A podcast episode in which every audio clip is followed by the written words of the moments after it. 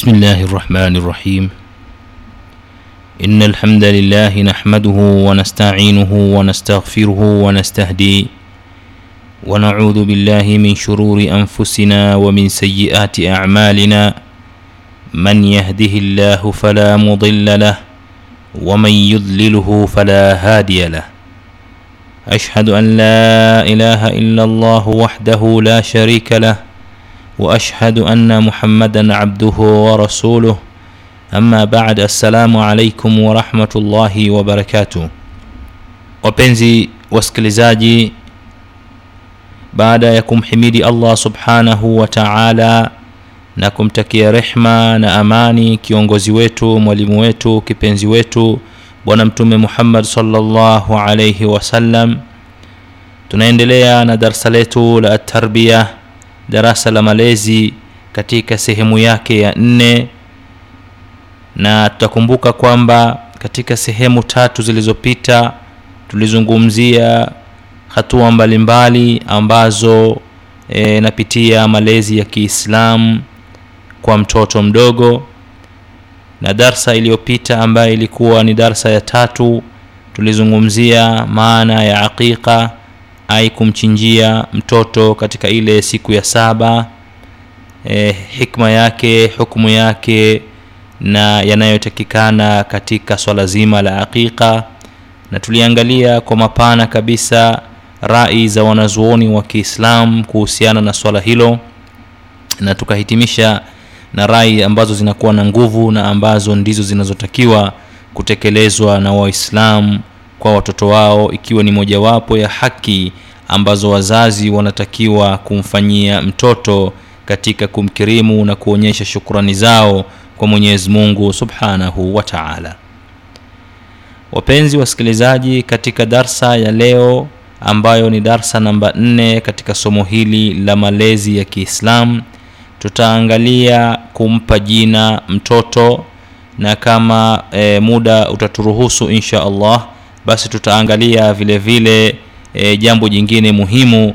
Nalo ni jambo la tahara kwa watoto zetu. Jinsi gani tunatakiwa tuwafanyie tahara e, watoto zetu tunapokuwa tumewapata. Basi ni wakati gani na jinsi gani na vipi inakuwa insha allah. Kama tutapata fursa ya kuweza kuingia huko nayo tutazungumzia swala hilo ambalo ni moja katika maswala muhimu yanayoweka utangulizi wa malezi bora ya kiafya na kimwili kwa vijana wetu. Tukianza hebu tuangalie hili swala la kumpa mtoto jina. Inafahamika katika jamii mbalimbali mbali na sehemu nyingi kwamba mtu yeyote anapokuwa amempata mtoto wake basi inamlazimu ampe jina ili kwa jina lile yule mtoto aweze kufahamika na wenzake na aweze kumaizika yani kutenganishwa na wengine pindi linapoitwa jina lile basi huwa yeye hushtuka kwa sababu ni kitu ambacho kinamhusu na ni kitu ambacho kama vile ni anwani yake au ndiyo alama yake ya kutambulikana kwake kwa watu. Hili ni jambo muhimu ni jambo la kimaumbile ni jambo ambalo e, mwenyezi mungu subhanahu wa taala ameliumbia katika nafsi zetu. Ni vigumu sana kumkuta mtu hana jina. Ukamuuliza bwana wewe jina lako nani? Akasema mimi sina jina bwana. Mimi ni mtu tu sasa hii kusema kweli itashangaza na inaweza kawa ni moja katika e, vichwa vya habari vya vyombo vya habari kwamba kuna mtu ulimwenguni hana jina. Lakini ni nadra sana kutokea kwamba kukawa kuna mtu ambaye hana jina. Bali binadamu wote hupewa majina ima na wazazi wao na kama sio na wazazi wao basi na ndugu zao waliokuwa wamewalea karibu. Na kama sio ndugu zao basi jamii huwapa jina tu kwamba huyu bwana jina lake hatulijui basi tutampachika tu jina kutokana na, na jinsi alivyo au na kitu kama hicho. Haya ni mambo ambayo tutakuja kuyaona eh, huko mbele katika darasa yetu. Lakini tunachokubaliana nacho kimsingi ni kwamba binadamu wote hupewa majina. Na yale majina kusema kweli majina ambayo mtu anapewa yanatokana na yanaathiriwa na tamaduni na mila na desturi na mtazamo wa watu. Hii ni katika jamii mbalimbali. Mbali. tunafahamu kwamba e, unaweza kumkuta e, mtu akawa labda anaitwa mvua e, kuna mtu mwingine kutokana na, na, na lugha yao huko kuna mtu mwingine labda asili yao wao ni, ni, ni, ni, ni wafua chuma basi utakuta mtu anaitwa smith. E, hilo nalo ni jina. Basi majina yanatokana na, na mazingira na athar na mitazamo ya watu wa sehemu hile basi hiyo huwapelekea nao wakaamua kutoa majina yanayofanana na, na, na mazingira ambayo yanawazunguka. Kuna maeneo mengine ukienda utakuta watu wanaitwa majina ya wanyama. E, unaweza ukashtuka ukashangaa ni sehemu ziko hapa katika nchi yetu ya tanzania. Ukafikiri mbona huyu anamtukana mwenzake? Lakini ukweli wa mambo kwamba hamtukani ndio jina. E, nakumbuka mi nilikwenda katika mkoa mmoja e, kusini mwa, mwa tanzania basi kule watu wengi sana utakuta mtu anaitwa tembo utakuta mtu anaitwa e, mapunda utakuta mtu anaitwa nguruwe utakuta mtu ni majina ambayo watu wanapeana kutokana na zile tamaduni zilizoko katika sehemu ile. Kwa hiyo dunia nzima utakapokwenda basi utakuta e, kila mtu au kila jamii kila kabila au kila mila kutokana na utamaduni wao basi hutoa majina kutokana na tamaduni zile sasa sisi kama waislamu tunasema kwamba hatuna utamaduni mwingine usipokuwa utamaduni wetu sisi ni wa kiislamu. Unapokuwa wewe umesema la ilaha illa llahu muhammadun rasulullah ina maana kwamba wewe kabila lako ni la ilaha illa llah mila yako ni la ilaha illa llah mazingira yako ni la ilaha illa llah lugha yako ni la ilaha illa llah wewe unaishi kabisa na mwenyezi mungu subhanahu wa taala. La ilaha illallah sio neno tu ambalo linasemwa likaachwa na ukafuata mila na desturi zingine. La hasha. La ilaha illallah ni utaratibu wako wewe wa maisha kwa sababu unavyosema hivyo ina maana kwamba wote wenye kutunga sheria wote wenye kukuathiri unaoweka pembeni unamweka mbele allah subhanahu wa taala kwamba yeye peke yake ndiye utakayefuata mafundisho yake utakayefuata hukumu yake na utakayefuata maelekezo yake. Kwa hiyo kwa mwislamu ni lazima aishi katika mazingira ya kimwenyezi mungu aishi katika sharia zilizoletwa na mwenyezi mungu subhanahu wa taala aishi katika mafundisho hata yakiwa ni madogo madogo yale yaliyofundishwa na mtume salllahu alaihi wasallam kwa sababu kama tulivyoona huko nyuma uislamu haukusaza uislamu haukuacha kitu isipokuwa kitu kile kimefundishwa. Mwenyezi mungu subhanahu wa taala anasema alyauma akmaltu lakum dinakum waatmamtu alaikum nicmati waraditu lakum lislama dinan. Kwamba leo nimewakamilishieni dini yenu na nimewatimilizia juu yenu neema zangu na nimeridhia uislamu uwe ndio utaratibu wenu wa maisha kwa hiyo huu utaratibu wa maisha ni kama vile tulivyofundishwa na mtume muhammad salllahu alaihi wasallam. Hivyo kwa mwislamu hana khiari. Akasema kwamba yeye ana khiari ya kumpa mtoto wake jina alitakalo. Akachagua jina la mnyama yeyote yule akampachika mtoto wake kwa sababu hiyo ni mila na desturi yake. Tunasema basi kama hiyo ni mila na desturi yake ameiacha mila ya kiislamu na desturi ya kiislamu imani yake na uislamu wake unakuwa haujakamilika bali anatakiwa cha kwanza aangalie mtume salllahu alaihi wasallam alifundisha nini katika masala ya majina ili na yeye aweze kutoa humu ndani jina gani anaweza akampa mtoto wake kwa lugha inawezekana ikawa ni lugha yake lakini ikawa ina, ina msingi uliowekwa na mafundisho ya mtume muhammad salllahu alaihi wasallam. Hivyo ndugu zangu waislam na wote mnaonisikiliza swala hili la majina ni swala muhimu katika malezi ya mtoto. Ni swala ambalo linaonyesha ulimtarajia nini mtoto wako na unatarajia atakuwa nini mtoto wako katika jina utakalompa kama ambavyo tutakuja kuona katika mafundisho mbalimbali ya mtume salllahu alaihi wasallam hivyo tujaribu kuangalia katika hatua hii ya kwanza. Kwanza ni wakati gani ambayo mtoto hupewa jina? Ni wakati gani ambapo mtoto hupewa jina? Je mtoto hupewa jina akiwa tumboni mwa mama yake au hata kabla hajazaliwa au akishafikisha labda mwaka mmoja au siku ile ile ya kwanza tuone wanazuoni wa kiislamu wanasemaje na wanazichambua vipi hadithi mbalimbali mbali za mtume salllahu alaihi wasallam katika swala hili. Katika hadithi iliyopokewa na ashabi sunan wale maimamu wakubwa ambao wamepokea mahadithi kutoka kwa mtume salllahu alaihi wasallam kutoka kwa samra qal قال رسول الله صلى الله عليه وسلم كل غلام رهين بعقيقته تذبح عنه يوم سابعه ويسمى فيه ويحلق رأسه kwamba amesema mtume salllahu alaihi wasallam kila kijana atakuwa rehani ya aqiqa wake ya kuchinjiwa kwake nadhani swala hili somo hili tumekusha liona kwa upana atachinjiwa siku ya saba na atapewa jina katika siku hiyo na atanyolewa nywele katika siku hiyo kwa hiyo kwa mujibu wa hadithi hii tunaona kwamba kupewa jina kwa mtoto kunakuwa katika siku ya saba siku ambayo atachinjiwa na siku ambayo atanyolewa nywele basi na siku hiyo ndio atakayepachikwa jina lake ambalo atajulikana kwa jina hilo muda wote wa maisha yake. Kwa hii ni moja miongoni mwa hadithi za mtume salllahu alaihi wasallam zinazoweka kwamba ni wakati gani utampa mtoto wako jina lakini kuna hadithi nyingine sahihi vile vile ambazo zinafidisha kwamba kumpa mtoto jina inakuwa ni katika siku ile ile aliyokuwa amezaliwa. Mfano wa hadithi hizo au miongoni mwa hadithi hiyo ni hadithi iliyopokewa na bukhari na muslim. An sahli bnu saidi qal utiya bilmundhiri bnu abi asyad ila rasulillahi salllahu alaihi wasallam hina wulid fawadaahu nabiyu salllahu alaihi wasallam ala fakhdihi wa abu asyad jalisun. فلهي النبي صلى الله عليه وسلم بشيء بين يديه فأمر أبو أسيد بابنه فاحتمل من على فخذ النبي صلى الله عليه وسلم. فقال رسول الله صلى الله عليه وسلم أين الصبي؟ فقال أبو أسيد قبلنا قلبناه يا رسول الله أي أرجعناه. فقال ما اسمه؟ قال فلان. قال لا ولكن اسمه المنذر. katika hadithi ya mtume salllahu alaihi wasallam vile vile tunaona kwamba tunahadithiwa kwamba huyu e, almundhir e, ibnu abi asyad alimleta mtoto wake kwa mtume salllahu alaihi wasallam akawa amempakata yule mtoto na akacheza naye kidogo kisha akamrudisha kwa baba yake na wale nao akamrudisha nyumbani. Lakini mtume salllahu alehi wasallam akawa amekumbuka kitu akauliza je mtoto yule anaitwa nani? Na alikuwa ndo ametoka kuzaliwa tu. E, baba yake akasema anaitwa akamtajia jina ambalo alimpa akaambia anaitwa fulani. Akasema la basi mwite almundhir. Kwa maana mtume salllahu alaihi wasallam siku hiyo ya kuzaliwa alimpachika jina ya mtoto huyo kwa kumwita almundhir. Hii ni moja katika hadithi ambazo wanazuoni wa kiislamu wanasema ni dalili ya kuonyesha kwamba inafaa vile vile kumwita mtoto katika siku ile tu alipozaliwa na bila kusubiri siku ya saba. Vile vile katika hadithi nyingine ilipokewa na muslim katika hadithi ya suleiman bnu lmughira عن الثابت عن أنس رضي الله عنه قال قال رسول الله صلى الله عليه وسلم ولد لي ليلة غلام فسميته باسم أبي إبراهيم.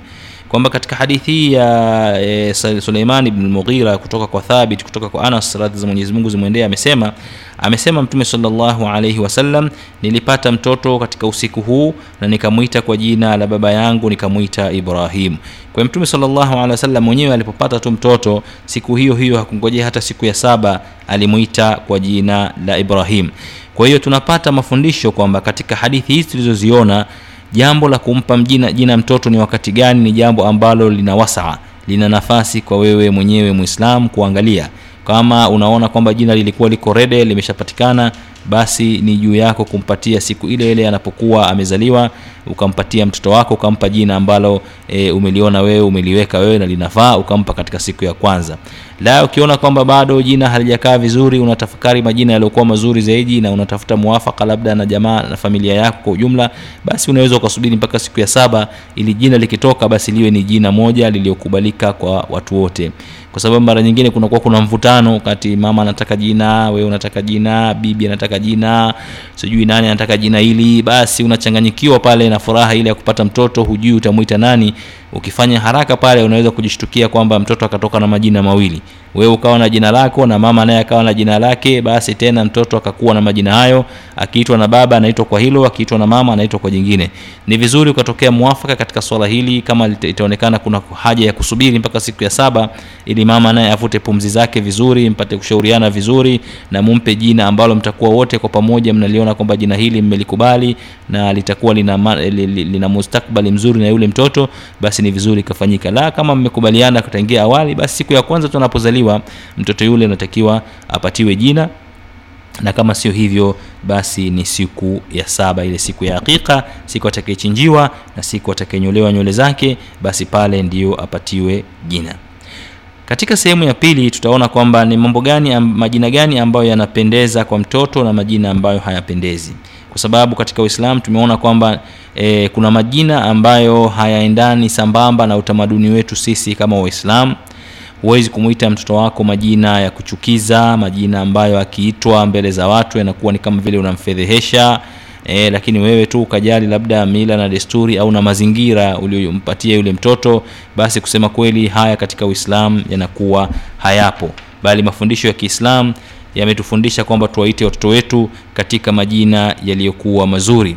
Na miongoni mwa mafundisho hayo ni katika hadithi iliyopokewa na abu daud biisnadin hasan kutoka kwa abi darda radiallahu anhu qal قال رسول الله صلى الله عليه وسلم إنكم تدعون يوم القيامة بأسمائكم وبأسماء آبائكم فأحسنوا أسماءكم kwamba hakika nyinyi mtume salllah alih wasallam anasema mtaitwa siku ya kiama kwa majina yenu na majina ya baba zenu basi yafanyeni mazuri majina yenu kwa hiyo siku ya kiama katika lile daftari la kuwaita mtu mmoja mmoja kutakuwa tutaitwa kwa majina yetu tuliopewa na wazazi wetu. Kwa hiyo kama jina lako litakuwa ni, ni, ni, ni jina baya huoni kwamba haipendezi kwa mwenyezi mungu subhanahu wataala kuitwa mbele ya umma ule wote kwa majina ambayo ni mabaya kwa haya ni mafundisho mtume sallallahu alaihi wasallam anasema chagueni au fanyeni mazuri majina yenu kwa sababu ni majina ambayo mtakuja kuitwa mbele ya mwenyezi mungu subhanahu wataala na vile vile mtume sallallahu alaihi wasallam katika hadithi nyingine iliyopokewa na muslim katika sahihi muslim kutoka kwa ibnu umar radhiyallahu anhuma qal qala rasulullahi sallallahu alaihi wasallam amesema mtume sallallahu alaihi wasallam inna ahaba asmaikum ila llahi aza wajalla abdullahi wa abdurrahman kwamba hakika majina yanayopendeza zaidi mbele ya mwenyezi mungu subhanahu wa taala ni kumwita kijana wako abdullahi au abdurrahman kumwita abdala au abdurahman kama tunavyosema kwa kiswahili. Kwa haya ni majina ambayo yanapendeza zaidi kwa mwenyezi mungu subhanahu wa taala. Kwanza umenasibisha wewe utumwa wako kwa mwenyezi mungu. Wewe ni mja wa allah abdullah mja wa allah mtumwa wa allah au abdurahman mja wa mwenye, mwenye rehma na mwenye kurehemu. Kwa haya ni majina ambayo mtume salllahu alaihi wasallam anasema yanapendeza zaidi kwa mwenyezi mungu subhanahu wa taala. Kwa unapokuwa umepata mtoto wa kiume basi haya tayari yamekushawekwa na mtume salllahu alaihi wasallam kuwa ni miongoni mwa majina yenye kupendeza zaidi. Vile vile kuna majina ya kike ambayo yanapendeza zaidi kuitwa kwa mtoto wa kike kuliko mengineyo tutakuja kuyaona wakati wake utakapofika. Vile e, ni juu ya mzazi kumwepusha mtoto wake na majina mabaya majina ambayo yanagusa e, utukufu wake ambayo yanamfedhehesha na kumdhalilisha mbele ya jamii pale anapokuwa anaitwa. Na haya vile vile tumefundishwa na mtume salllahu alaihi wasallam kwamba mtume salllahu alaihi wasallam vile vile tunahadithiwa nabi aisha radiallahu anha alikuwa akibadilisha watu majina pindi anapoona huyu mtu jina lake akimuuliza akikuta jina lake e, yani ni, ni, limekaa vibaya vibaya kutokana na hali jinsi ilivyo basi mtume salllahu alaihi wasallam alikuwa akimbadilisha. Katika hadithi iliyopokewa na tirmidhi kutoka kwa ibnu maja kutoka kwa ibnu umar radiallahu anhuma kwamba mtume salllahu alaihi wasallam anasema anna ibnata liumar kana yuqalu laha asiya fasamaha rasulullahi salllahu alaihi wasallam jamila. Kwamba mmoja katika mabinti wa saidna umar e, radhi za mwenyezi mungu zimwendee alikuwa akiitwa asya na tunajua maana ya asya asya maana ni mwasi mtu mwasi e, asi mwenye kufanya makosa e, asiyekubaliana na jambo. Asi yani ni mtu ambaye anapingana na kitu fulani. Huyu bwana mwasi sana. Kwa hiyo asi ni jina lakini sio jina zuri. Mtume wasallam akalibadilisha jina lile akamwita jamila. Akamwita kwamba jamila. Jamila maanaake ni kitu kizuri kwa hiyo akamtoka katika akamtoa katika jina la asia akamwita katika jina la jamila. Kwa hiyo huu ni mfano uliokuwepo katika zama zile za binti huyu wa umar e, radiallahu anhu alikuwa akiitwa asia mtume salllahu alehi wasallam akamwita jamila.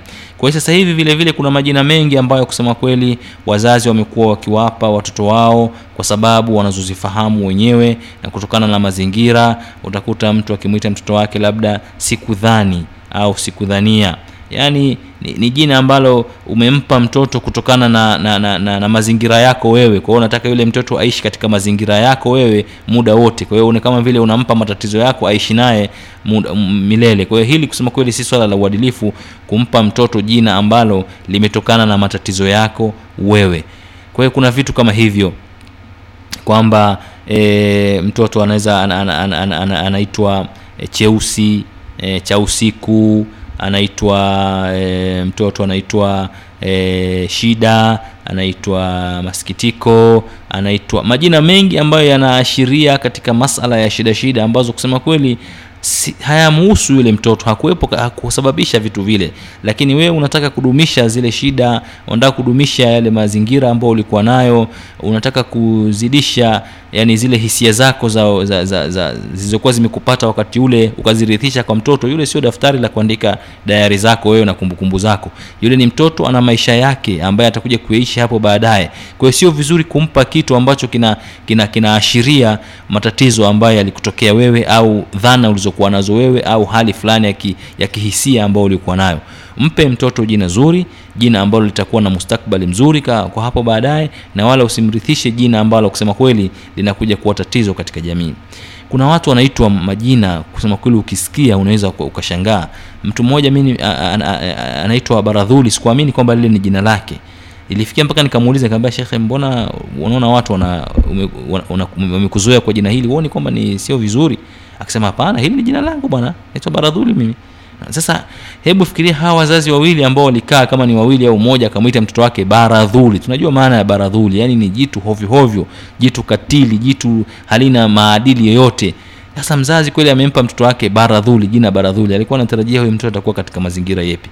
Na ni jina ambalo kijana amelikubali na linaendelea katika jamii na mtu akiliita mpaka acheke kwanza mwishoni kwamba la na watu wote walioko pale hushtushwa kusikia kwamba kuna mtu anaitwa baradhuli kwa hiyo kuna majina kama hayo ambayo kusema kweli hayapendezi kwa, kwa, kwa mwislamu kumuita mtoto wake. Ni bora akamtafutia jina lililokuwa zuri jina ambalo limetokana lime, lime na mafundisho ya mtume salllahu alaihi wasallam na kama si hivyo basi ni jina ambalo katika lugha ya kwake katika mila ya kwao lina maana lina maana nzuri ambayo italeta mafanikio na italeta anapoitwa hatajisikia unyonge au hatajisikia kwamba amedhalilishwa mbele ya watu wengine kwa hiyo tumeona kwamba mtume salllahu alehi wasallam alibadilisha majina mengi ya vijana alipokuwa akiyasikia, anayabadilisha kuweka katika majina yaliyokuwa mazuri kama tulivyoona kutoka kwa hadithi hiyo iliyopita. Na katika hadithi nyingine ya bukhari kutoka kwa saidi bnulmusayib kutoka kwa baba yake kutoka kwa babu yake anasema e, nilikwenda kwa mtume sallallahu alaihi babu yake Said ibn anasema nilikwenda kwa mtume sallallahu alaihi faqal masmuk jina lako ni nani? Qultu haznun nikasema nika, nika kwamba jina langu ni haznun. Haznu maana yake ni aina fulani ya ukatili ukatili na, na, na ubabe ubabe. Faqala anta sahlun. Mtume sallallahu alaihi wasallam akasema basi hapana wewe ni wepesi. Sio tena maswala ya ukatili na ubabe au ugumu a wewe ni wepesi. Inshallah Mwenyezi Mungu atakufanyia wepesi. Kwa hiyo mtume sallallahu alaihi wasallam akawa anabadilisha majina katika katika misingi kama hiyo kuna watu walikuwa wanaitwa kaa la moto. Mtume sallallahu akawabadilisha kwamba hapana wewe sio kaa la moto. Kuna watu walikuwa wanaitwa vimondo. Najua vimondo ni zile nyota zinazo zinazopiga mashetani zile. Kwa hiyo kimondo mtu anaitwa kimondo kitu cha moto moto. Kwa hiyo mtume sallallahu alaihi wasallam aliwabadilisha majina kama hayo. Kuna watu wengine walikuwa wanaitwa shubiri eh, kama handhala handhala ni shubiri au murra e, ni shubiri. Kwa hiyo mtume sallallahu alaihi wasallam sasa shubiri ya nini? Jina linahusiana lina uhusiano upi na vitu vichungu vichungu kama hivyo? Kwa hiyo mtume sallallahu alaihi wasallam alikuwa akiwabadilisha hawa watu kutokana na majina ambayo walikuwa wakiitwa na akiwaita katika majina hayo yaliyokuwa mazuri kama abdullahi abdurrahman e, na majina mengine ambayo yalikuwa yanaashiria alama za uchamungu na alama za kumwonyesha kwamba huyu mtu ni mtumwa wa mwenyezi mungu subhanahu wa taala. Kwa hiyo tumeona katika mafundisho na katika hadithi ambazo tumezipitia kwamba mtume salllahu alaihi wasallam alikuwa akibadilisha majina kutokana na ubaya wa yale majina au kutokana na, na, na, na dhana nzima ya kwamba lile jina linaweza likamsababishia yule kijana baadaye akawa ni mtu mwenye kunyongeka au katika mtu mwenye huzuni kutokana na jina lenyewe lilivyo na kusema kweli katika ada za kiarabu ilikuwa kumwita mtoto jina zuri ilikuwa inaonekana ni kama vile kum, kum, kumpa kitu yani e, unamnyima una, una ile shakhsia yake kwa sababu katika shakhsia ambazo waarabu walikuwa wakipenda kusifika nazo ni shakhsia za ujasiri shakhsia za ushujaa shakhsia za kwamba hata jina tu likitajwa basi linaleta lina kero kwa, kwa watu. Kwa hiyo hii ilikuwa ni, ni mila na desturi za kiarabu. Mtu anaitwa harbun yani huyu bwana ni vita huyu mtu anaitwa narun huyu bwana ni moto bwana. E, mtu anaitwa jamratun huyu bwana ni kaa ukilishika litakuchoma. Mtu anaitwa murran huyu ni kitu cha uchungu. Mtu anaitwa handhala, huyu bwana ni shubiri. Kwa yote haya ni majina yalikuwa ya, ya, ya, vitisho vitisho ya ubabe ya ukatili ya unyama. Hiyo ilikuwa ni katika zama zile za ujahilia wakati waarabu wakijisifu kwa dhulma wakijisifu kwa kudhulumiana na jina likionekana jina zuri zuri basi linaonekana labda jina la kike ili halifai. Kwa hiyo ilikuwa ni, ni, ni, ni, mila na ada za kiarabu kuwaita watoto wao katika misingi kama hiyo. Lakini alivyokuja mtume sallallahu alaihi wasallam alibadilisha majina mengi sana na akaweka utamaduni wa kuwaita watoto wao majina tofauti. Kwa hiyo wengi sana baada ya kuwapata watoto wao walibadilisha zile tamaduni na kuanza kuwaita majina ya amani majina yanayoashiria upendo majina yanayoashiria vitu vizuri katika kuleta e, hisia zilizokuwa nzuri katika jamii waliokuwa wakiishi. Kwa hiyo vile vile sisi waislamu ambao tunaishi katika jamii na mila nyingine tofauti na makabila tofauti tofauti ni vyema tukachagua majina yatakayekuwa yana maana nzuri kwa watoto wetu majina ambayo yatakuwa yanarandana na dini yetu ya Kiislamu, majina ya amani majina ya usalama majina yenye kuonyesha uzuri yenye kuonyesha usafi yenye kuonyesha msimamo yenye kuonyesha khuluq na adabu zilizokuwa nzuri. Ni vizuri tukaitana majina hayo na wala tusiitane majina ambayo hayafanani na tabia hizo na hasa kwa upande labda wa wasichana wa, wa wasichana, unapokuwa unamwita binti yako jina basi usichague nalo jina ambalo lina uzuri lakini lina uzuri kwa maana ya utamu. Hii haipendezi na hata mtume sallallahu alaihi wasallam vile katika mafundisho mengine alikuwa amekemea. E, ukamwita mtoto wako labda jina la pipi au ukamwita mtoto wako sukari au ukamwita mtoto wako halwa. E, hivi ni majina haya hayapendezi kumwita mtoto wa kike kusema kweli. Sasa unapomwita pipi maanaake nini?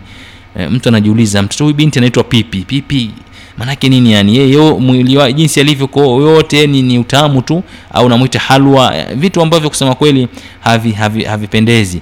Au ukamwita labda eh, kuna wengine walikuwa wakiita haifa yani kwa kiarabu kwa maana ni, ni msichana mrembo wa umbile yani mwenye mrefu mwembamba. Kwa hiyo haina ni si vizuri haipendezi katika uislam kumpa binti yako jina ambalo likitajwa litakuwa linaashiria kutokuwa na stara au kutokuwa na hijabu katika hata jina lake. Kwa hiyo ni vizuri ukampa majina eh, ambayo yanaashiria yana, yana, yana, maana nzuri majina ambayo eh, ni, ni, ni ya, masa, ya wake wa masahaba wake za mtume sallallahu alaihi wasallam na mabinti zake au majina ambayo yanapatikana katika jamii yako lakini yakawa ni majina mazuri ambayo yanafurahisha na yanapendeza pale ambapo anaitwa. Kwa hiyo haya ni mafundisho ya dini yetu ya kiislam kuhusiana na maswala mazima ya kumwita mtoto wako jina. Vile vile haipendezi kumwita mtoto jina ukampachika e, jina lile akawa ni mja wa mwingine asiyekuwa mwenyezi mungu subhanahu wa taala. Na hili kusema kweli limeenea katika jamii jamii yetu na katika baadhi ya makabila. Utakuta mtu anaitwa abdu nabii au abdurasul haya ni majina ambayo haya- hayapendezi kwa sababu hakuna mja wa mtume hakuna mja wa nabii bali mja ni wa mwenyezi mungu subhanahu wa taala. Kwa hiyo mamwite abdurahman abdallah abdulkarim abdurauf eh, abdulmanan abdulaziz eh, abdurashid ukamwita katika majina haya kwamba ni mja wako majina 99 ya mwenyezi mungu subhanahu wa taala. Lakini haipendezi kumwita abdurasul au abdunabii kwa sababu hakuna mja wa rasuli wala hakuna mja wa, wa, wa, wa, wa, wa, wa mtume haya ni majina ambayo katika Uislamu vile vile yamekatazwa yame kuyaita kwa misingi hiyo. Kwa hiyo kumwita kama unamwita basi umwite mtumwa wa mwenyezi mungu subhanahu wa taala katika majina ambayo yamepewa na wala si mtumwa wa mtume sallallahu alaihi wasallam kwa hiyo haya ni mafundisho ya dini yetu ya kiislam vile vile kuhusiana na maswala mazima ya kumwita mtoto kwa, kwa, kwa jina ambalo linakuwa ni zuri na haipendezi kusema kweli kumpa e, jina la utani ambalo vile vile ni baya kwa sababu kuna kuna baadhi ya mila humpa mtoto jina vile vile kumpa jina jingine ambalo lina- linaashiria kitu ambacho anacho. Kwa hiyo anaweza akawa na jina akaitwa labda asha lakini pale pele pembeni akapewa jina jingine labda cha usiku kwa sababu alizaliwa usiku. Hii haipendezi kuwa na majina mawili ambayo yanakuwa yanakabiliana katika misingi kama hii au kumpa jina ambalo lina li- li- ni mtoto wa kiume ukampa jina e, anaitwa abdallah au anaitwa hasan au anaitwa husein au anaitwa abdurahman au jina lolote katika majina ambayo e, ni, ni, ni mazuri kwa mujibu wa tamaduni zetu za kiislam na ukampa na jina jingine ambalo linavunja jina hili la kwanza jina ambalo halina maana nzuri au jina ambalo linaashiria e, tamaduni fulani ukampa labda jina la mnyama pale pale pembeni kwa sababu ni, ni mila ndio inasema hivyo. Haifai ni kumpa jina moja tu jina zuri jina litakalofahamika kwamba hili ni jina la, la, la, la huyu hapa kijana na ni jina ambalo ni zuri hata likiitwa yeye moja kwa moja atakuwa anajifahamu ni yeye na wala hata hii hatajihisi ubaya wote katika kuitwa kwa jina lile. Kwa hiyo tunacho tunachokizungumzia na kukisitiza hapa ni kwamba mwislamu utamaduni wake ni wa kiislamu mwislamu anatakiwa afuate mafundisho ya mtume salllahu alehi wasallam kabla ya kitu chote kingine.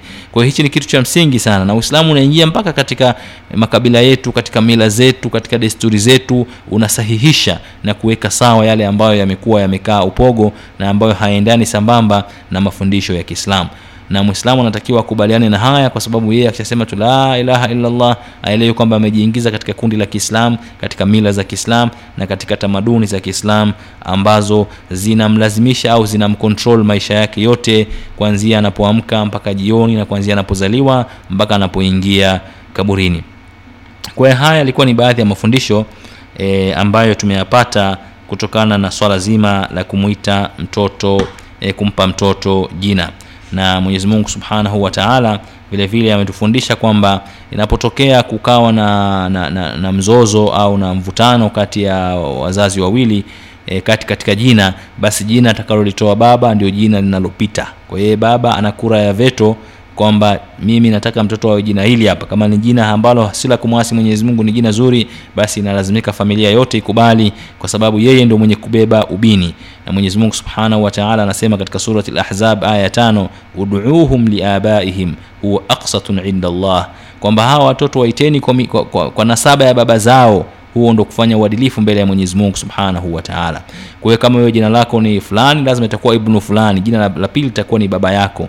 Kwa baba hapa anakuwa na haki kwa sababu yeye ndio mwenye kubeba ile nasaba. Kwa hiyo mtoto wake anapokuwa na jina ambalo yeye analiridhia ina maana kwamba utakuwa amefanya umefanyika uadilifu kwa sababu jina lake litakuwa limeambatana lime, lime na jina la mtoto wake na atakapoulizwa wewe ni nani basi atasema mimi ni fulani ibnu fulani ibnu fulani eh, kwa hiyo baba hapa atakuwa na haki zaidi ya kuchagua jina la mtoto wake kuliko mama na kuliko ndugu wengine pale inapotokea mzozo. Lakini ni vizuri wote wawili wakakubaliana kwa sababu huyu ni mtoto wao wakafikia katika kumpatia jina lililokuwa zuri zaidi. Lakini kama watatofautiana basi tumesema kwamba ataitwa baba ndo atakayekuwa na mamlaka ya kusema huyu mtoto ataitwa jina gani. Katika maswala haya ya majina vile vile tumekatazwa na mwenyezi mungu subhanahu wa taala kupeana majina yasiyokuwa mazuri. Wala tanabazu bilalqab hii ni surat alhujurat aya 11 wala msiitane kwa majina yaliyokuwa mabaya. Kwa hiyo mtu utakuta katika jamii zetu kusema kweli mtu kapewa jina na wazazi wake ni jina zuri lakini jamii inamtungia jina jingine kutokana tu na hali yenyewe jinsi ilivyo. Eh? utakuta mtu anapewa jina mtu labda anaitwa ali basi watamwita madevu yani kwa sababu tu ni mtu ana ndevu hii ni tanabuzu bil alqab ni kupeana majina yaliyokuwa mabaya. Mtu akabadilishwa kabisa jina katika jina aliopewa akapewa jina jingine kabisa eh, akaitwa labda kichwa eh, majina kama yapo kwa sababu umeona kichwa hata kichwa kwa sababu tu analikichwa likubwa basi jina lake likawa kichwa. Wakati yeye mwenyewe anaitwa Muhammad hii jina la kichwa limejitokeza tu katika jamii. Kwa hiyo kuna vitu kama hivi mgine ataitwa mapua mgine sijui ataitwa nani mwingine almuhim kuna alqabu mengi ambayo watu wanakuwa wanapeana ambayo kusema kweli ni jamii ndio inawapa. Hii haipendezi kwa sababu yule mtu labda kumwita vile kuna mkera basi muite kwa jina ambalo ameitwa na wazazi wake wawili wala usimpe majina yaliyokuwa mabaya. Umemwona wapi bwana fupi nyundo? E, fupi sasa fupi nyundo ni sio jina lilopewa na baba yake ili ni jina ambalo nyinyi mmempa kutokana na ufupi wake eh, kwa hiyo inawezekana halipendi lile jina. Kwa hiyo kwa nini ukafanya hivyo? Kwa hiyo hapo uislamu unatufundisha kwamba tusiitane kwa majina mabaya. Tuitane kwa majina yaliyokuwa mazuri majina ambayo mtoto kapewa na, na mzazi wake jina zuri usiliache lile ukaenda katika majina yaliyokuwa mabaya. Vile vile katika mambo ambayo yameenea katika katika katika zama zetu tulizonazo hivi sasa ni masala mazima ya kubadilisha majina yaliyokuwa mazuri kwa kuyakatisha kwa kuiga mila na tamaduni ambazo si za kiislamu kwa hiyo utakuta mtu anaitwa abdallah leo anaitwa duli eh? duli ni kitu gani huwezi kujua kwa hiyo ni umemkatisha hiyo ni, ni, ni tanabuzu bil ni kuitana katika majina yasiokuwa mazuri. Una, unafanya ikhtisar katika jina la mtu unalibadilisha kabisa maana ya jina lile ilikuwa namuita anaitwa abdullahi sasa hivi anaitwa duli kama ni umar ataitwa omi kama sijui ni nani ataitwa kuna kila mtu kila watu wana utaalamu wao wa kubadilisha haya majina. Kusema kweli kufanya hivi inakuwa ni, ni kuficha tamaduni zetu za kiislam na kuziharibu kutokana na mila na desturi ambazo si za kiislam zinazokuja kuharibu majina kama hivi Ni unaweza kuona ni vitu vidogo lakini huo ndio utamaduni unapotea. Haya ndio majina ya kiislamu yanapotea. Kwa hiyo katika jamii wanapatikana watu wa aina hiyo ambao wanakuwa hawajui hata asli ya majina yao na kuyatukuza kiasi cha kwamba yanaharibu yale majina ambayo wazazi wao wamewapa. Kwa haya ni baadhi tu ya mafundisho ambayo yanapatikana katika swala zima la, la, la, la kumwita au kumpa mtoto jina ambalo wazazi ndio wenye mamlaka hiyo ya kumchagulia jina lililokuwa zuri jina ambalo litafanana na tabia yake na mwenendo wake na mazingira yake katika siku za usoni. Wapenzi wasikilizaji hii ilikuwa ni, ni sehemu ya kum, kumpatia mtoto wako jina na tumeona kwa mukhtasar e, hadithi za mtume salllahu alaihi wasallam na jinsi gani alivyokuwa amefundisha katika kumpatia mtoto jina na jinsi alivyokuwa amewabadilisha e, amewabadilisha majina ya watoto ambayo yalikuwa hayara ndani na mafundisho ya kiislamu. Hebu basi tuangalie e, sehemu ya pili ya darsa yetu ya leo ambayo ina uhusiano na masuala mazima ya kutahiriwa kwa mtoto au kupelekwa wanasema kumfanyia sunna mtoto e, anapokuwa amezaliwa. Nini maana yake na hadithi zinazoonyesha kwamba jambo hili ima ni sunna au ni wajib? Na wanazuoni wa kiislamu wanalisemaje jambo hili? Je jambo hili ni wajib kwa kila mwislamu mtu wa kiislamu kufanyiwa au sio wajib? Tuone mawazo yao wanavyofikiria kutokana na hadithi na eh, kutokana na aya na hadithi ambazo wamezipata kutoka kwa mtume sallallahu alaihi wasallam. Kwanza tuangalie maana ya neno lenyewe. Katika kiarabu e, tahara au kutahiriwa kwa mtoto kunaitwa khitanun khitan. Kwa hiyo hili ni swala ambalo utalikuta katika hadithi nyingi za mtume sallallahu wasallam zimezungumzia limetaja neno khitan. Sasa nini maana ya alkhitan? Alkhitan fi lugha maanahu qat'u alqulfa ay aljilda allati ala ra'si dhakar kwamba tohara katika kilugha maana yake ni kukata ngozi ambayo ipo katika sehemu ya juu ya, e, ya, ya, ya utupu ule wa mtoto wa kiume, ile ngozi ya sehemu ya juu inakatwa. Hii ndio maana inaitwa alkhitan. Kwa hiyo maana yake ni kutahiriwa au kwenda jando au kuingia sunna, katika maana zote ambazo zinatumika katika jamii zetu.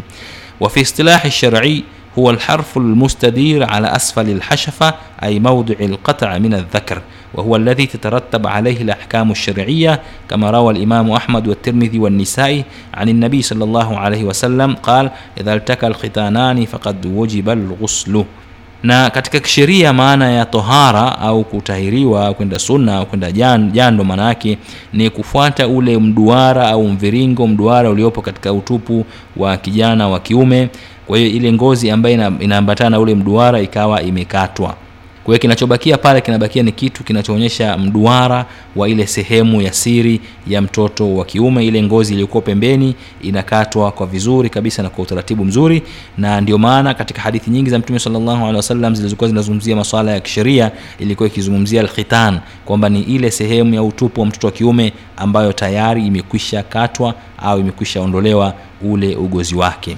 Kwa hiyo hii ni maana ya kilugha na maana ya kisheria kwamba ni kuondoa ngozi ile iliyokuwepo katika utupu wa mtoto wa kiume kuikata katika eh, umbile la mduara na ikawa imebakia katika umbile la mduara kama ambavyo mwenyezi mungu subhanahu wa taala alivyokiumba kile eh, ki, ki, sehemu ya mwili.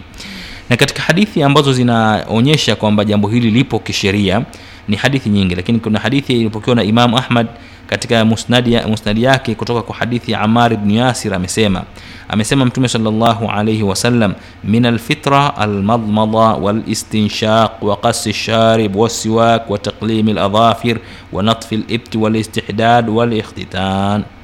Kwamba mtume salllahu alehi wasallam anasema katika mambo ya kimaumbile katika mambo ambayo yanakwenda sambamba na maumbile ni almadmada. Almadmada maana ni kusukutua kusukutua kuingiza maji mdomoni ukayasukutua kama vile kupiga mswaki. Walistinshaq na kupandisha maji katika kona puani na kuyatoa yani kujisafisha. Wakasi sharib na kunyoa masharubu. Haya uka- ukapunguza masharubu haya ukayanyoa ukayapunguza kwa pembeni huku yasiwe marefu sana kama watu wengine wanafuga masharubu yanakuwa kama pembe za za mbogo. Yanayakunja yanakaa hivi kama pembe za, za, za mbogo vile kusema kweli katika uislamu hii haipo hii sio mila ya kiislamu bali anatakiwa ayasawazishe vizuri kabisa yakae vizuri yapendeze. Na vile vile e, asiwak kupiga mswaki. Mwislamu anatakiwa apige mswaki na kuna hadithi nyingi za mtume sallallahu alaihi wasallam zinasema laula ana shuqa ala ummati la amartuhum bisiwaki inda kulli sala kama si kuona mashaka kwa umma wangu basi ningewaamrisha wapige mswaki kabla ya kila swala. Kila ujaingia katika swala piga mswaki. Kila ujaingia katika swala piga mswaki. Haya ni mafundisho ya mtume sallallahu alaihi wasallam. Kwa katika mambo ya kimaumbile yanayokwenda sambamba na maumbile ni kupiga mswaki vile vile. Eh, utakuta mtu kusema kweli watu walikuwa wengi siku hizi hawajishughulishi na masala ya, ya, ya, ya mswaki. Vimeingia vipafyumu vidogo vidogo mtu akiamka asubuhi anajipulizia katika mdomo wake kusha kazi. Au anachukua e, chewing hizi anazitafuna tafuna pale basi anaona kama kapiga mswaki. Kusema kweli hizi si taratibu za kiislamu. Islamu anatakiwa kupiga mswaki takriban kabla ya kila swala e, kama sio mashaka kwako. Kwa hiyo katika mambo ya kimaumbile ni kupiga mswaki. Vile vile kukata kucha ni katika mambo ya maumbile eh, kucha zinatakiwa ziwe zinakatwa alalakal labda kwa wiki mara moja kabla siku ya ijumaa. Ni sunna vivyo unakaa unakata kucha zako za mikono za miguu nasafisha vizuri. Sio kuweka makucha marefu. Utakuta vijana wengine kidole kimoja ndio kimeacha kucha moja ndefu vidole vingine havina kucha. Haya si mafundisho ya kiislam haya. Hizi ni mila na tamaduni ambazo hazipo katika sheria za kiislam naweza kukuta kucha ile ina, ina, inafuga mauchafu ya kila aina. Kwa hiyo haifai kabisa kwa mwislamu kuwa na makucha. Mwenye makucha unatakiwa kuwa na makucha ni wanyama tunahadithiwa kwamba mashetani ndio na makucha marefu. Binadamu muislamu hatakiwa na kucha. Kucha zake zinatakiwa ziwe zimekatwa. Kwa katika maumbile ni kukata kucha. Vile vile natf alibt yani kutoa nywele zilizokuwa ziko kwa pani kuzinyoa hizi nywele za kwapa. Hiyo vile vile ni katika mafundisho ya, ya, ya kiislam na jingine e, alistihdad ni kunyoa nywele ambazo zipo hapa mbele ya, ya, ya sehemu za siri hizi nywele zinatakiwa zinyolewe ziondolewe zisiwepo. Wal ikhtitan na vile vile kwenda sunna kutahiriwa au kwenda jando ndio mada yetu ya leo kwamba hii ni katika mambo ya maumbile. Kwa mujibu wa hadithi ya mtume sallallahu alaihi wasallam kwa hiyo khitan mtoto kufanyiwa tohara au kutahiriwa ni katika mambo ya kimaumbile ambayo anatakiwa afanyiwe mtoto e, pindi anapokuwa amezaliwa kwa hiyo hii hizi ni hadithi ambazo ni moja katika hadithi ambazo zinaonyesha jambo hili kwamba ni la kisheria. Si jambo ambalo limebuniwa tu na watu la lakini limetoka katika mafundisho ya mtume sallallahu alaihi wasallam hebu sasa tuangalie je kutahiriwa huku ni wajib am sunna? Tunajua maana ya wajib kwamba ni jambo ambalo analazimika kila muislamu kulifanya na sunna ni jambo ambalo ukilifanya unapata thawabu kwa mujibu wa sheria za kifiqhi lakini lakini maana kubwa ya kisunna ni mambo yote aliyotuachia mtume sallallahu alaihi wasallam. Tunapozungumzia sunna katika sheria za kifiqhi ndo zile ambazo inaoingia hukumu kwamba sunna ni lile jambo ambalo mtu akilifanya anapata thawabu na akiliacha hapati dhambi. Hii ni maana ya kifiqhi maana ya kisheria ya, ya neno sunna. Kwa hiyo tuangalie je kutahiriwa au kwenda sunna au kwenda jando ni wajibu ni jambo la lazima am ni sunna katika kuliangalia hili wanazuoni wa kiislamu wametofautiana katika kuliendea hili. Kuna wanazuoni ambao wamesema kwamba hili jambo ni sunna kwamba ni, ni mtu akilifanya anapata thawabu na asipolifanya basi anakuwa hapati dhambi. Miongoni mwa wanazuoni hao ni imam al hasan al basri na imam abu hanifa. Huyu ni kiongozi wa madhhabu ya hanafia na baadhi ya wanazuoni wa madhhabu ya kihambali ya imam ahmad ibn hambali wao wanasema kwamba hili jambo ni sunna na wanahoja katika hayo walioyazungumza. Miongoni mwa hoja zao ni ile hadithi iliyopokewa na imam ahmad kutoka kwa Shaddad ibn aus kwamba mtume salllahu alaihi wasallam amesema alkhitanu sunnatun lirijal wa makrumati linnisa kwamba tohara ni sunna kwa wanaume na ni kuwakirimu wanawake kusema kweli hadithi hii kwa mujibu wa mtiririko wa, wa watu wa hadithi wameidhoofisha kwamba hii hadithi ni dhaif, na hadithi dhaif mara nyingi huwa haichukuliwi katika masala ya hukumu. Huwezi kuiweka kwamba ni dalili ya kutolea hukumu kama tutakavyokuja kuona huko mbele. Lakini kwa sababu wanazuoni wengi wameiandika tumeona na sisi tuhitaji hapa iwe ni miongoni mwa mafundisho ambayo tunayapata katika somo hili. Utaisikia hii hadithi mara nyingi lakini utakapoisikia uelewe kwamba hadithi hii wataalam na wanazuoni wa somo la hadithi wamesema kwamba hadithi hii ni dhaifu katika ile sanadi yake na hadithi inapokuwa dhaifu basi haifai kutolea hoja katika dalili au kuiletea kwamba hii ndo dalili bali unaweza kuizungumzia katika mambo mengine lakini sio katika kuitolea hoja kama dalili. Kwa hiyo hii ni dalili ambayo imetolewa na wanazuoni hawa wakubwa kina imamu hasani albasri na baadhi ya wanazuoni wa na imamu abu hanifa mwenyewe na baadhi ya wanazuoni wa madhhebu ya hambali kwamba swala la kwenda sunna la tohara la kutairiwa na jando ni swala la sunna katika mafundisho ya kiislam lakini hoja walioitolea katika hadithi hiyo wametoa katika hadithi iliyokuwa dhaifu.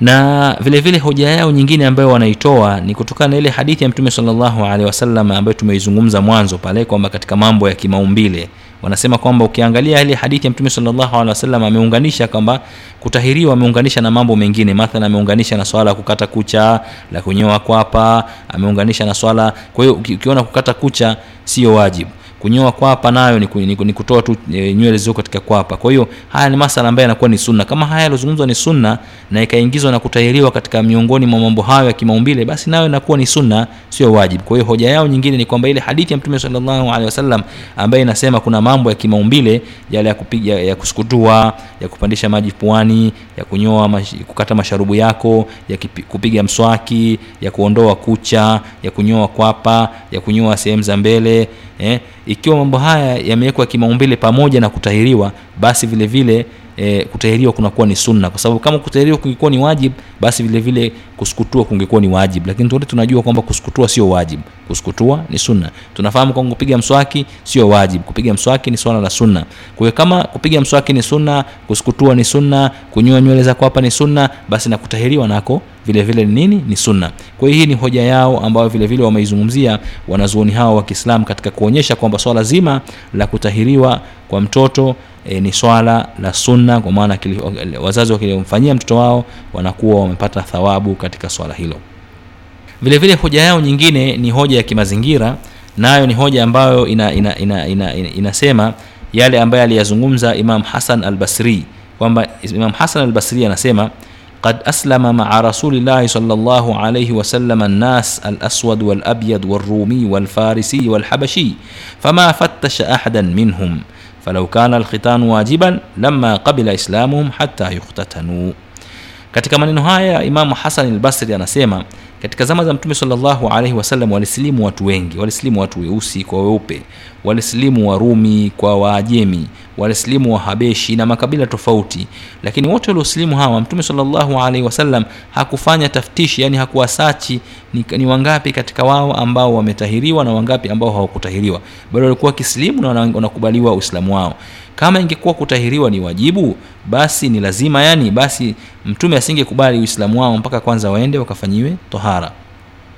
Kwa hii vile vile ni hoja inayotolewa na kundi hili ambalo linasema kwamba kwa tohara ni sunna na wala si jambo la wajibu na hoja yao ya tatu ni hii ambayo wameizungumza. Lakini upande mwingine wako ambao wanasema kwamba swala hili la tohara na kutahiriwa ni swala la wajib. Nao ni kina nani? Ni imamu shabii Imamu arrabia na imam alauzai wa yahya ibnu saad alansari na imam malik mmoja katika viongozi wa madhhabi ya maliki muasisi wa madhhabi ya, ya, ya malik na imam shafii huyu ni katika maima wetu. E, waislamu wengi waliopo e, afrika mashariki ni wanasema wenyewe ni wafuasi wa madhhabi ya shafii. Kwa imam shafii naye anasema hili jambo ni, ni, ni wajib na imam ahmad ibnu hambal naye anasema jambo hili ni, wa, ni, ni wajib vile vile. Lakini imam malik ndio mwenye msimamo mkali katika maimamu wote ambaye anasema kwamba man lam yukhtatan lam tujza imamatuhu walam tuqbal shahadatuhu. Imam malik anasema mtu ambaye hakuenda kutahiriwa au hakutahiriwa hafai kuwa imamu hafai kuwaswalisha watu na kama atawaswalisha basi swala zao zitakuwa haziswihi. Na vile vile haikubaliki shahada yake haikubaliki shahada yake anapokuwa ametoa ushahidi mbele za watu basi shahada yake inakataliwa. Kwa sababu gani? Kwa sababu hakutahiriwa. Hii ni msimamo mkali wa imam malik katika swala hili. Kwa hiyo tumeona kwamba kuna kundi la watu liozungumza mwanzo wanasema ni sunna kuna kundi la pili linasema ni wajib na ndani ya wanaosema wajib malik ndio mwenye msimamo anaongoza kundi hili kwa msimamo mkali wa kusema kwamba huyu mtu hafai hata kuwa imamu bali hata shahada yake haifai kukubaliwa katika hilo. Na hawa nao hawakusema haya kwa, kwa rai zao au kwa mapenzi yao.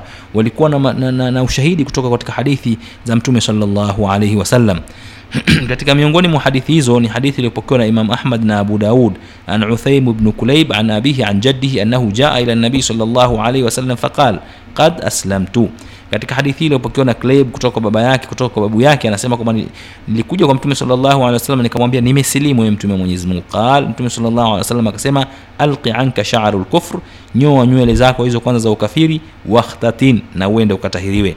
Haya ni maneno ya mtume sallallahu alaihi wasallam kwa mujibu hadithi sahihi iliyopokewa na Imam Ahmad na Abu Daud.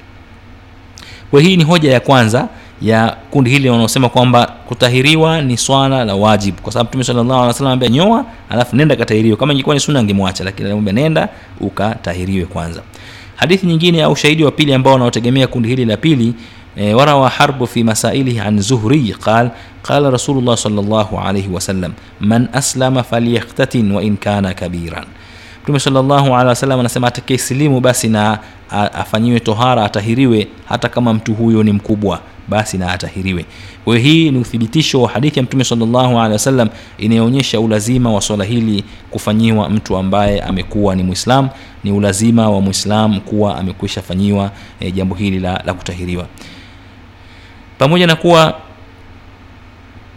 hadithi hii ina vile vile ina, ina, ina tatizo katika sanadi zake na ni, na, na, ni dhaifu lakini inapewa nguvu na hadithi nyingine ambazo zinasisitiza zina, zina katika swala hili la kufanya nini? La muislam kuwa ametahiriwa.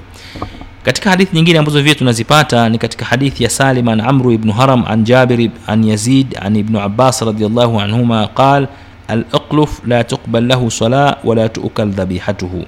Hii ni hadithi vile vile iliyopokewa na ibnu abbas radhi za anasema mtu ambaye hajatolewa ngozi yake yani hajakwenda sunna haikubaliwi swala yake wala akichinja msile mnyama wake hii ni katika hadithi vile vile iliyopokewa na ibnu abbas inayoonyesha kwamba swala hili ni zito na lina umuhimu wake katika uislamu na vile vile katika mahadithi nyingine tunazozipata kutoka kwa mtume sallallahu alaihi wasallam kutoka kwa baihaqi kutoka kwa musa ibnu ismail an ali radiallahu anhu qal وجدنا في قائم سيف رسول صلى الله عليه وسلم في صحيفة أن الأقلف لا يترك في الإسلام حتى يختتن maana ya hadithi ni kwamba mtu ambaye hajakwenda sunna asiachwe katika uislamu mpaka akishe kwamba ametahiriwa.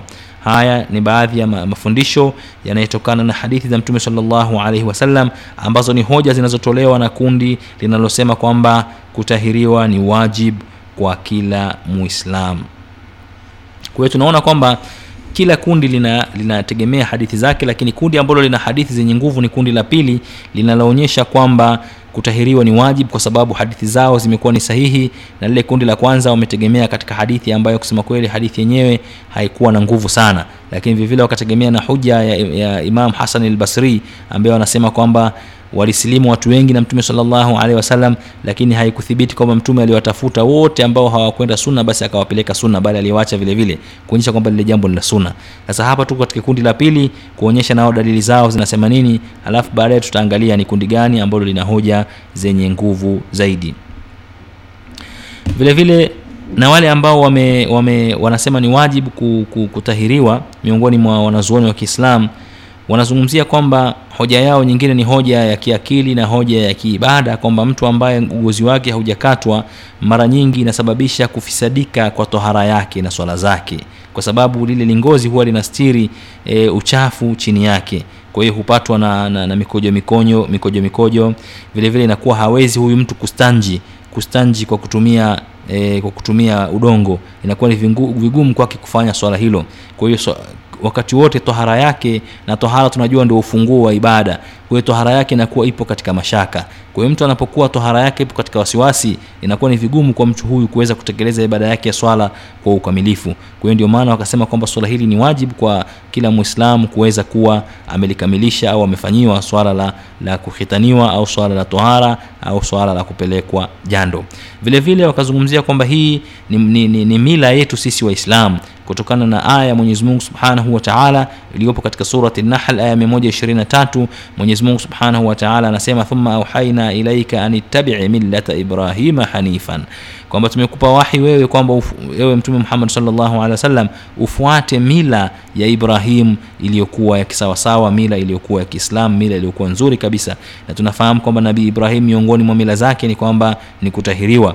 Na nabii Ibrahim alitahiriwa akiwa na, na umri wa miaka 80 kwa mujibu wa hadithi ya mtume sallallahu alaihi wasallam iliyopokewa na bukhari na muslim kutoka kwa abi horeira radhi za mwenyezimungu zimwendea anasema anna, anna ibrahima alaihi salam ukhtutina wahuwa ibnu 80 sana kwamba ibrahim alaihi salam alitahiriwa ali, ali akiwa ni kijana au ni mtu wa miaka 80 kwa ikiwa nabii ibrahim tumeamrishwa sisi tufuate mila za nabii ibrahim na nabii ibrahim alitahiriwa pamoja na ukubwa wa miaka 80 kwa hiyo swala la kutahiriwa ni wajib kwa mujibu wa wanazuoni wa kundi hili la pili ambao wanasema swala hili ni la wajib na wala sio la, la sunna na katika hadithi nyingine ambayo inawapa ina, ina, ina nguvu hawa wanasema katika hadithi iliyopokewa na tirmidhi kutoka kwa imamu ahmad kutoka kwa abi ayub amesema amesema mtume salllahu alaihi wasallam arbaun min sunani lmursalin mambo manne ni katika nyenendo za mitume. Ya kwanza alkhitanu ni, kutahiriwa kwamba hili ni swala ambalo mitume wote wamelifanya.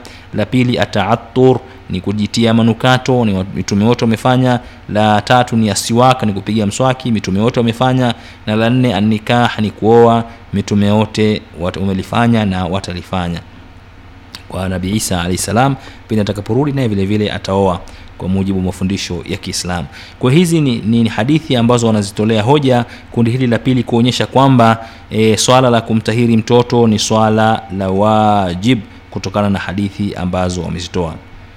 Kwa hiyo kwa mujibu wa maelezo haya tunaona kwamba e, kujibu hoja za kundi la kwanza ambao wamesema kwamba kutahiriwa ni sunna katika ile hadithi yao alkhitan lirijal wa makramata linisa kwanza hoja ya kwanza tuna inajibiwa kwamba maulamaa wa hadithi wanasema hiyo hadithi ni dhaifu na kama hadithi ni dhaifu basi haifai kuitolea ushahidi kwamba huu ndio ushahidi wa kuweka sheria katika uislamu. Hadithi inapokuwa dhaifu huwa inawekwa pembeni hadithi yao nyingine ambao waliitegemea kundi la kwanza walitegemea hadithi ya kwamba mtume salllahu alaihi wasallam aliunganisha swala la tohara swala la kutahiriwa na swala la kukata kucha na swala la kupiga mswaki na kusukutua na maswala mengine ambayo maswala hayo ni sunna. Kwa kama haya maswala ni sunna basi vile vile na, na, na, na kutahiriwa itakuwa sunna. Na hoja ambayo inaweza ikajibiwa hapa kwamba kuna baadhi ya hukmu hata kama zitaonyeshwa kwamba ni sunna lakini kuna wakati zinakuwa ni wajib ili kuweza ku, ku, kupelekea jambo la wajib kukamilika. Mfano tunaona kwamba mtu atakapoamua yeye kufuga kucha na zile kucha zikawa zinasababisha zina, zina, zina, zina kwamba zinaingiza uchafu hata akiweza kutawadha uchafu ule hautoki basi kwake ni wajibu kukata kucha. Ni swala ambalo tumeona kwamba ni suna, lakini kwake linakuwa ni wajibu kukata kucha katika wakati fulani pindi kucha zile zitakapokuwa zinasababisha kupelekea jambo la wajibu kutokamilika kufanyika. Basi ili jambo la wajibu kufanyika lifanyike basi ni wajibu kukata kucha katika msingi kama huo. Kwa sio sio hoja kusema kwamba haya mambo kwa sababu ni kimaumbile basi ni sunna tu la. Kuna wakati yanabadilika hukumu yake yanakuwa ni swala la wajibu kufanyika kutokana na kwamba yanazuia au yanaathiri e, lile jambo ambalo mtu anataka kulifanya la wajibu lisifanyike kwa sababu ya kizuizi hicho. Na hoja yao nyingine wanaosema kwamba hasan albasri alisema walisilimu watu pamoja na mtume salllahu alehi weupe kwa weusi warumi kwa wajemi na, na makabila tofauti lakini mtume hakushughulika kuwatafuta ni nani katika wao waliotahiriwa ndio awakubalie bali waliokubalia hivyo hivyo na hali zao. Hiyo ni hoja ambayo wameitoa. Lakini jawabu la hoja huu ni kwamba e, mtume salllahu alehi wasallam alikuwa hana haja ya kutafuta hilo kwa sababu kila aliyekuwa akisilimu katika zama zile alikuwa akijua kwamba moja katika alama za uislamu uliokuja nao ni tohara ni mtu kutahiriwa na watu walikuwa wakifanya hayo mambo makundi kwa makundi. Kwa hiyo hakukuwa tena na dharura ya kusema kwamba iweke, iwekwe taftishi au wasachiwe watu kuangaliwa kwamba je wametahiriwa au hawakutahiriwa. Kwa sababu kila aliyekuja katika uislamu alikuwa anajua kwamba shiari lislam alkhitan. Kwamba moja katika alama za uislam ni mtu kutahiriwa. Hilo ni jambo ambalo kila mtu alikuwa akilifahamu. Kwa hiyo wote walikuwa wakienda kwanza kutahiriwa kabla ya kuja pale. Au akija pale akimaliza tu kushahadia anakimbia moja kwa moja katika masuala ya nini? Ya kutahiriwa. Kwa hiyo hii haikuwa ni hoja nyingine inaonyesha kwamba swala hili halikupewa nguvu na uislam bali lilikuwa limepewa nguvu na uislam kwa hiyo tuna muhasala nihaia yani tunachokipata mwishoni baada ya kuangalia kwa undani swala hili la kutahiriwa la tohara ni kwamba anna lkhitan rasu lfitra kwamba kutahiriwa ndo kichwa cha maumbile ya binadamu wa shiaru lislam na kutahiriwa ni moja katika nembo za uislamu wa unwanu sharia na kutahiriwa ni adresi na anwani ya sheria ya islam wa huwa wajibun ala dhukur ni jambo ambalo ni wajib kwa wanaume kufanyiwa wa an man يبادر إليه ilaihi fi islami يقم على tanfidhi qabla bulughi fainahu yakunu athiman. Na mtu ambaye hakufanya pupa kufanya jambo hili katika uislamu wake na wala hakulitekeleza kabla ya kubaligh basi anakuwa mtu huyo amefanya makosa murtakiba lmasia anakuwa amefanya madhambi mbele ya mwenyezi mungu subhanahu wa taala kwa sababu ameacha jambo ambalo katika uislam ni jambo la lazima kulifanya. Kwa hiyo ndugu zangu mnaonisikiliza hili jambo la, kutahiri, la kumtahiri mtoto ni jambo la lazima kulifanya na inapendeza zaidi kulifanya mtoto anapokuwa yuko mdogo ili aweze kupona haraka na akuwe katika makuzi yaliyokuwa mazuri. Si vizuri kulichelewesha mpaka mtoto akafika miaka kumi kumi na tano inakuwa tena swala hili ni shika ni kushike matatizo mengi yanajitokeza hapa katikati na vitu kama hivyo. Inapendeza kwa mtoto kufanyiwa swala hili akiwa bado mtoto mdogo ili aweze kukua katika makuzi yaliyokuwa mazuri na akuwe hali ya kuwa hana wasiwasi na apone haraka kwa sababu mtoto mdogo ni mwenye kupona haraka kuna swala jingine hapa linajitokeza na linakuwa linaulizwa mara nyingi je katika swala la tohara kutahiriwa msichana je anatakiwa atahiriwe e, tusome katika baadhi ya wanazuoni wa kiislamu wanasemaje katika swala hili أجمع الفقهاء والأئمة المجتهدون على أن الختان مستحب للأنثى وليس بواجب kwamba wanazuoni na maaima wenye wajtihadi wa katika uislamu wamekubaliana kwamba kutohariwa kwa msichana wa kike ni, ni, ni jambo linalopendeza na sio jambo la wajib kama ilivyokuwa kwa wanaume. Kwa wanaume ni wajib lakini kwa watoto wa kike ni jambo ambalo linapendeza. Mtu akitaka kulifanya analifanya akitaka kuliacha basi analiacha. Isipokuwa tu katika riwaya moja iliyopokewa na imam ahmad ibn hambal ambaye amesema kwamba inayajib ala nisa wa rijal ala sawa kwamba ni wajib kwa wanaume na wanawake sawasawa wote wanatakiwa waende tohara. Lakini riwaya moja ilitoka kwa imam ahmad ibn hambal isipokuwa maaima wote wengine na, na, na, na wanafiki wote wa kiislamu wanakubaliana kwamba swala hili kwa wanawake ni jambo ambalo linakuwa mustahab kutokana na hadithi mbalimbali ambazo zimepatikana kutoka kwa mtume salllahu alaihi wasallam na kwa sababu tohara kwa wanaume inatofautiana kabisa na tohara kwa wanawake hii nayo imepelekea kulifanya jambo hili lisiwe likapewa uzito mkubwa kwa wanawake bali wakawa wamewachiwa kwamba kutokana na mazingira yao kutokana na zile ada za pale na mila kutokana na hali ambayo inaonekana kwa hiyo atakapoamua mtu kumfanyia binti yake inakuwa hilo jambo ni mustahab. Na kama akiona kwamba asifanye basi na asilifanye hili jambo ambalo limeachwa liko wazi. Na mtume salllahu alehi wasallam alikuwa vile vile naye ana mabinti lakini haikuthibiti kwamba mabinti zake walifanyiwa swala hili la tohara. Hii ilikuwa ni swala ambalo lipo katika jamii wakati ule na mtume salllahu alehi wasallam aliliekeza lifanywe vipi katika zama zile na ni swala ambalo kusema kweli limeachwa yani e, e, halikuzungumziwa hali kwa upana na urefu kama ambavyo limezungumziwa swala la kutahiriwa kwa mtoto wa kiume. Kwa hiyo ni swala ambalo halina uzito sana wala halikupewa umuhimu mkubwa sana katika sheria nyingi za kiislamu.